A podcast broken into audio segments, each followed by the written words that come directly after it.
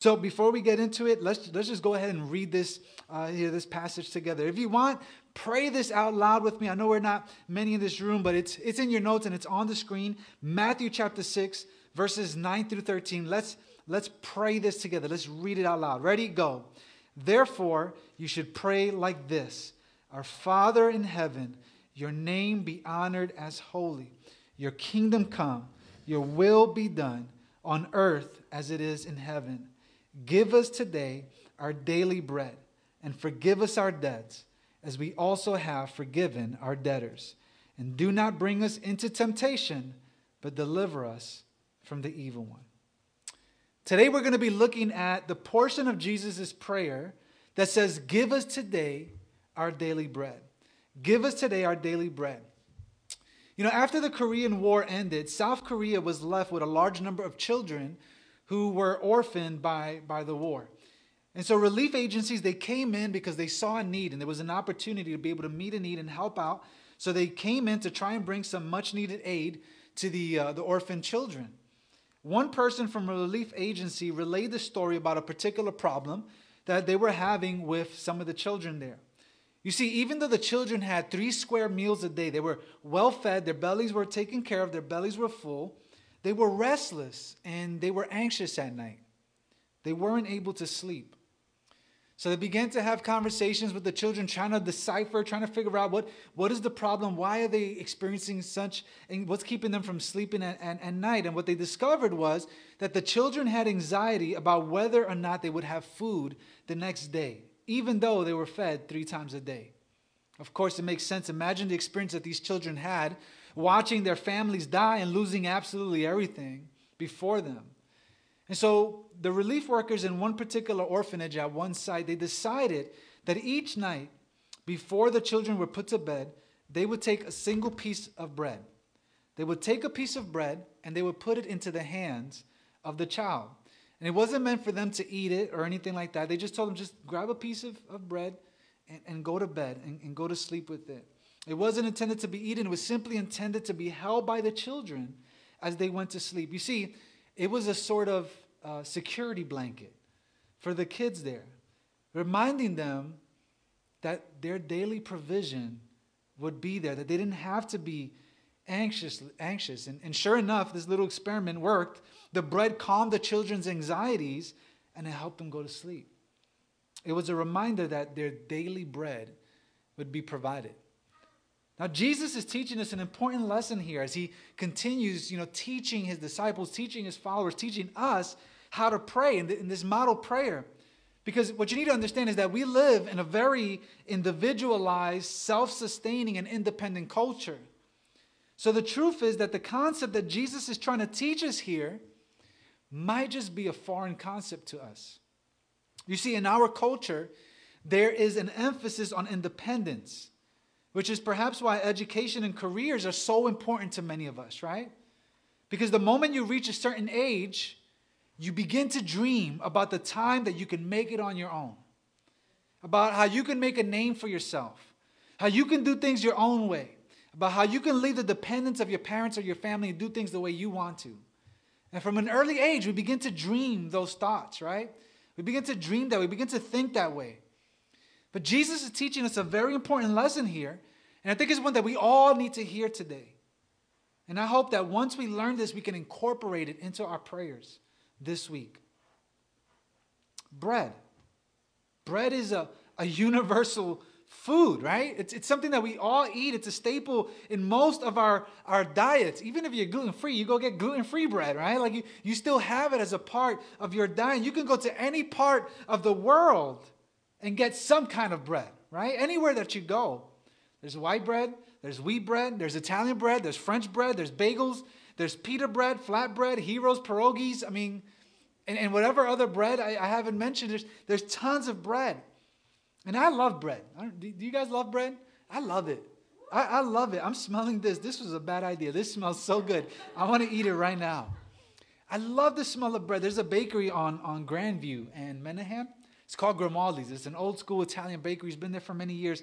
And every time you drive by, you walk by, I swear they pump the smell of the fresh bread into the air. so that when you're driving by or walking by, you have to stop and get in and get yourself a fresh baked Italian bread, right? Like they pump it into the air to make you to stop and, get in. So, what can we learn from this? What, what is Jesus trying to teach us in this, this concept of this daily of this daily bread? What is he trying to show us? What is he trying to teach us here? Well, there's a couple things I think we can learn from this. In, in an independent culture that we are in, we must learn number one, that God is our ultimate source. You can write that down in your notes that God is our ultimate source. Jesus says, Give us today our daily bread. Give us, give us. And the fact that Jesus is teaching us to say this signifies that we cannot be dependent on ourselves for this. That this is something that God supplies. And this means that God is the supplier of bread.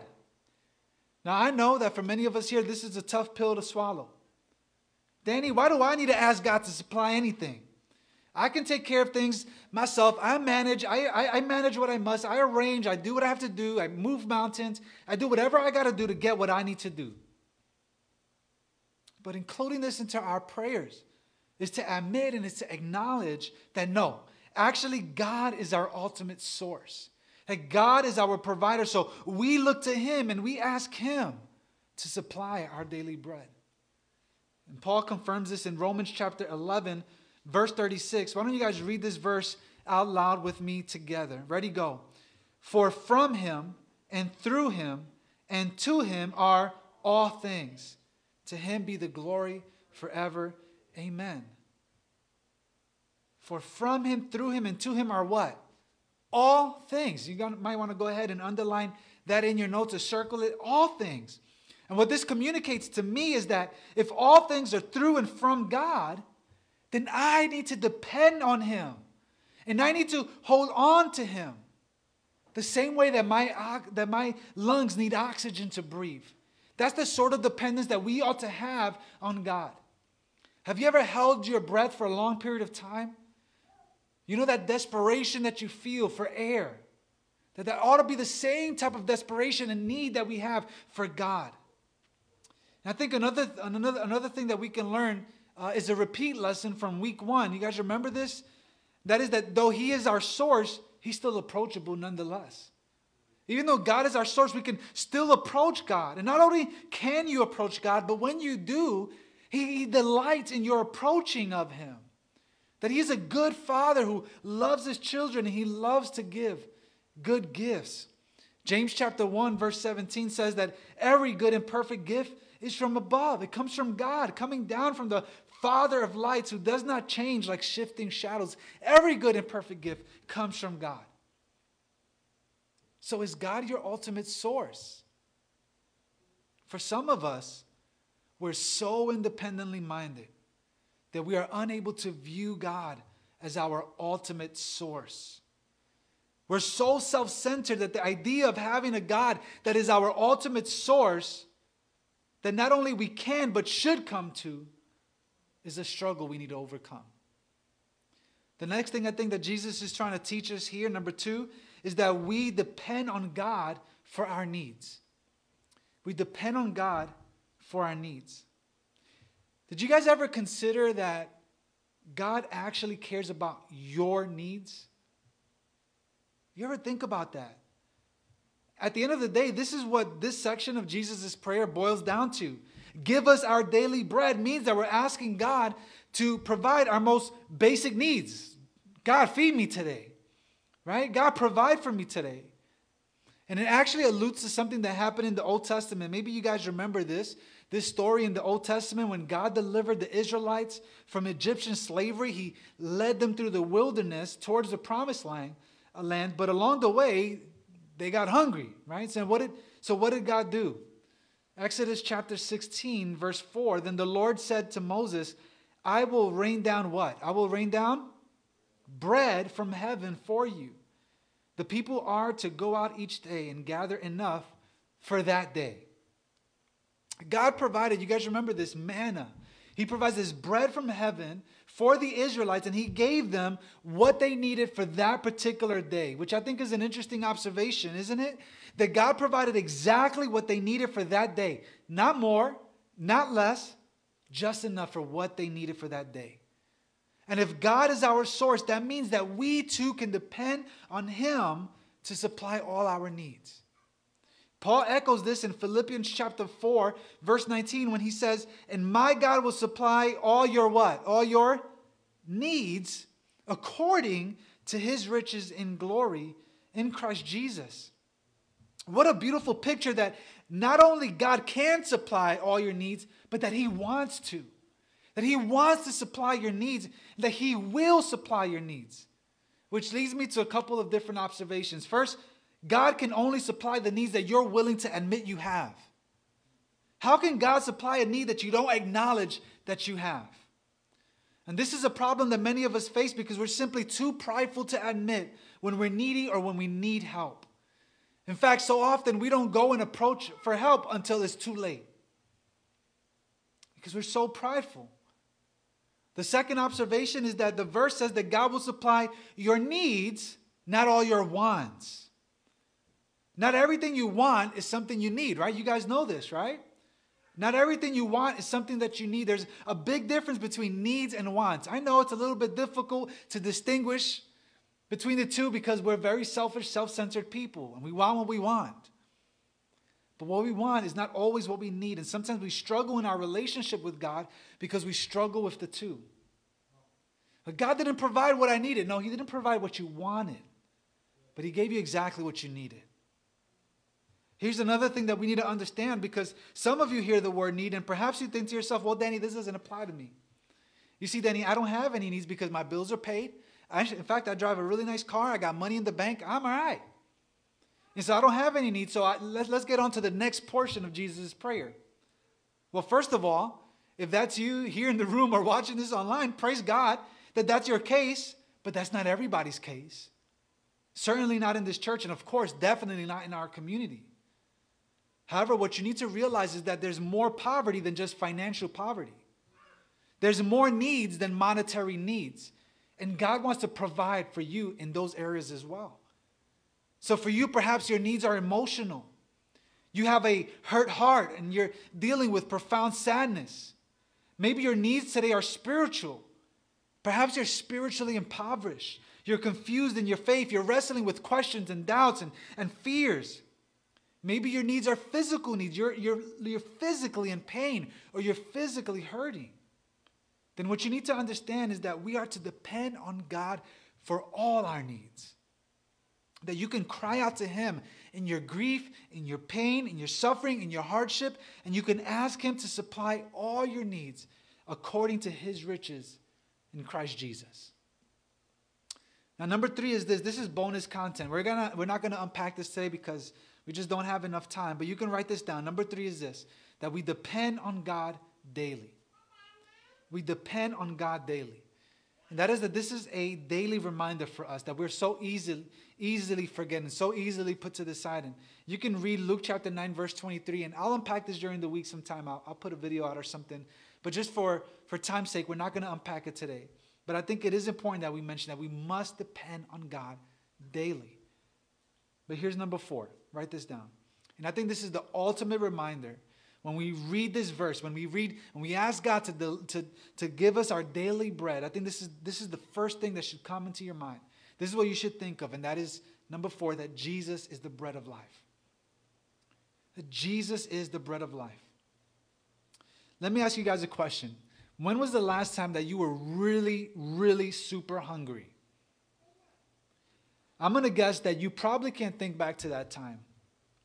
Because for most of us, it's been my experience that we use the word, uh, we use the phrase, I'm starving, after having a Big Mac, large fries, and a two gallon soda at McDonald's an hour and a half before, right? And then an hour and a half later, like, I'm starving. Oh my gosh, I'm so hungry, I'm gonna die. And you just had that big meal. So I'm gonna guess it's probably pretty hard for you to think back to a time when you were actually starving. And I think this is why this is a concept, okay, that is hard for us to grasp. When we talk about God meeting our needs, when we talk about Jesus being the bread of life and that God sustains us and that He's our ultimate source, we, we don't grasp it because we haven't been truly hungry. But if you've ever truly felt hunger, or if you've ever truly felt thirst, and there was no way of satisfying that hunger or thirst anytime soon, then maybe, maybe you have some insight and you have a glimpse to the picture that God paints for us here as Jesus, the bread of life. There's this, uh, this passage in the New Testament where Jesus was preaching to the crowd. And this crowd that he's talking to was the same crowd, you guys may remember, where he fed, you know, oh, well over 5,000 people. You guys remember that story? He had bread, he had fish, and he fed all these people. The best that I can tell when he's addressing them in John chapter 6, verse 35, this is the, the best I can tell from reading this passage is just the next day. It's just the next day. He had just did it the day before. They came looking him, they came looking for him again, because guess what? Hungry people get hungry again, right? And so they come looking for Jesus. And so they come to him again, bellies growling, expecting another miracle. And look at what Jesus tells them. John chapter 6, verse 35. Jesus says, I am the bread of life. And no one who comes to me will ever be hungry. And no one who believes in me will ever be thirsty again. Now, here's the big idea of Jesus' teaching. And this is super important for us to grasp. You need to understand this. And if you're not a follower of Jesus in this room or watching the live stream, this is what you need to know. And if you are a follower of Jesus, then this is your reminder because we are too quick to forget, neglect, and reject. This is our, remind, this is our reminder. Our greatest need and our greatest impoverishment can only be satisfied by Jesus, the bread of life. The greatest need that we have is eternal in nature. And that apart from having that need satisfied in Jesus, we are eternally famished. We're eternally starved. We're eternally hungry. That apart from Jesus, we are eternally and spiritually famine, and nothing in this world can satisfy that hunger. And this is because our sin eternally separated us from God. And apart from God's intervention, we're doomed for eternal destruction. But praise God for Jesus, who is the bread of life. And Jesus enters our spiritual wasteland and he lives the life that we are incapable of living. He lives a perfect and sinless life. Then, as an innocent man, the Son of God, God incarnate, he's unjustly led to the cross to be brutally executed. And the Bible says that the penalty of our sin is death. That's what we deserve. This is the debt that we all owe for our sin. But Jesus steps in to die in our place so that by his scars, by his wounds, by his nail scarred hands, we might be healed. And so that our sins would be forgiven. And when they placed him into the tomb, as Jesus has said of himself and as the scriptures have prophesied, Jesus resurrected, conquering the grave, releasing the curse of sin on you and on me, and giving us the promise of eternity and new life right now. And this bread of life that Jesus is talking about, that he's asking us to provide us, is provided for each and every single one of us. It's available for each and every single one of us. The, the spiritually famished and famine by simply putting our faith in Jesus. And if you're not a follower of Jesus, then I invite you to accept God's invitation and to put your faith in Jesus' work. And if you are a follower of Jesus, I want to remind you why are you trying to satisfy your hunger with anything other than the bread of life? Why are you attempting to live your life trying to satisfy that eternal hunger, that spiritual hunger, with anything that is not Jesus? Reject all other pursuits. Reject all those things that you're putting in front of Him or instead of Jesus and return to Him. Because no one who comes to Jesus will ever be hungry, and no one who believes in Jesus will ever be thirsty again. I'm going to invite Hunter to come up here and he'll lead us in one final song. And I'm going to encourage you guys to participate in communion today. We moved the table to over here to my right. So when Hunter begins uh, uh, leading us in this one final song, at your leisure, come up here, grab a cup, return to your seat, and you can participate. Uh, as you eat the bread, you remember that is the the body of Jesus represents the body of Jesus, which was broken for us, that was scarred for us, that was nailed on the cross for us. And as you drink the juice, you remember the blood of Jesus that was shed to wash away our sin. and you celebrate the fact that Jesus is no longer in the grave, that he's risen, he's conquered Satan, sin, and death, and because he's alive, we too can be alive. Let's, let's pray. God, today my prayer is that you would be our ultimate source. Lord, we've attempted to, to, to find our source from other places, other things, other people. And maybe that's why we're constantly empty. So, God, I thank you for this reminder that you are our ultimate source. God, that if Jesus is the bread, God, you are the bakery. We have you, and all good and perfect gifts come from you, God. So forgive us, God, for attempting to put